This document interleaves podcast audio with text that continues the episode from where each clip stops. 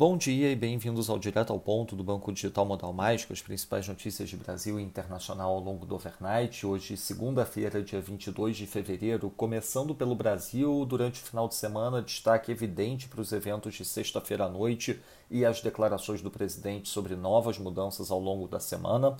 Especulações citadas em jornais variam de posições no Banco do Brasil a auxiliares do ministro Paulo Guedes. Vemos eventos recentes com implicações obviamente negativas para mercados e a agenda de reformas. Em relação à conta de luz, o presidente Bolsonaro pressiona as equipes econômicas e de energia por medidas para baixar a conta de luz. A ideia é usar 70 bi de um fundo setorial e tributos federais para reduzir tarifas. Segundo o Globo, o governo tem pronto uma MP para acelerar a privatização da Eletrobras. A medida é vista na equipe econômica como forma de sinalizar compromisso com a agenda de privatização defendida pelo ministro Paulo Guedes. Sobre a Petrobras, o Conselho de Administração da empresa avalia que mudança no Estatuto da Companhia feita em 2018 blinda a gestão contra interferências na política de preços dos combustíveis. A percepção reduziu a resistência inicial à troca no comando da estatal anunciada nessa sexta-feira. Sobre auxílio emergencial e PECs, o valor destaca que a minuta do parecer da PEC emergencial, apresentada pelo senador Márcio Bittar à cúpula do Congresso, abandona quase todas as medidas imediatas de corte de gastos discutidas até o fim do ano passado, propõe congelar os rendimentos do funcionalismo e o salário mínimo por dois anos e cria um regime especial de calamidade pública para pagar o auxílio emergencial fora do teto de gastos, da regra de ouro e da meta fiscal desse ano. Segundo o texto, que ainda pode sofrer alterações até ser colocado em votação na quinta-feira, o gasto com o pagamento do auxílio pode chegar até 30 bi, sem ser considerado na meta do déficit primário desse ano. A intenção dos políticos é que o governo edite uma MP após a votação da PEC pelo Senado para realizar os pagamentos de março a junho sem esperar pela análise da Câmara. Já o presidente do Senado, Rodrigo Pacheco, afirmou que a votação da PEC está mantida para quinta-feira, mesmo com a crise gerada após o anúncio na mudança do comando da Petrobras. Em relação à vacinação, a Fiocruz deve receber mais 2 milhões de doses da vacina contra a Covid da AstraZeneca com a Universidade de Oxford. O lote deve chegar até o fim da semana e irá auxiliar na campanha nacional de imunização. Passando para o setor internacional, nos Estados Unidos, a CNN indica que a Casa Branca estuda a possibilidade de imposto sobre transações financeiras que incidiram somente na compra e venda de ações para evitar casos como o GameStop.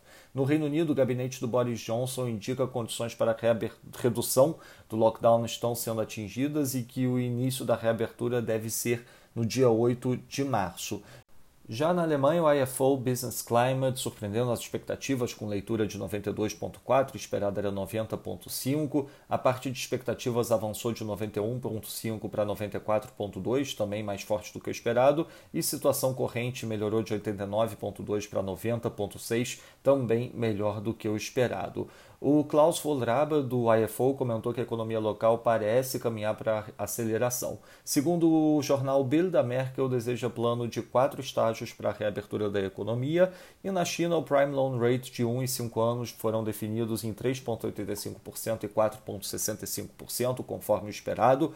O Wang afirma que o motivo das relações estremecidas entre China e Estados Unidos é o governo americano anterior e que o governo chinês deseja a retirada das tarifas irracionais por parte dos Estados Unidos. Na agenda da semana, destaque evidentemente para o IPCA 15 aqui no Brasil e também para divulgações de dados da atividade nos Estados Unidos com Durable Goods Orders. Já é, na parte política, atenção tanto aos desenvolvimentos como consequência do final de semana aqui no Brasil, como também com a votação da PEC emergencial, supostamente na quinta-feira no Senado. Nos mercados, o dólar index avança 0,10%, enquanto o euro desvaloriza 0,03%, o peso mexicano desvalorizando 1,13%, enquanto o zar sul-africano desvaloriza 0,97%. O movimento de dólar forte contra moedas de países emergentes deve se mostrar aqui no Brasil potencializado também pelas questões do final de semana.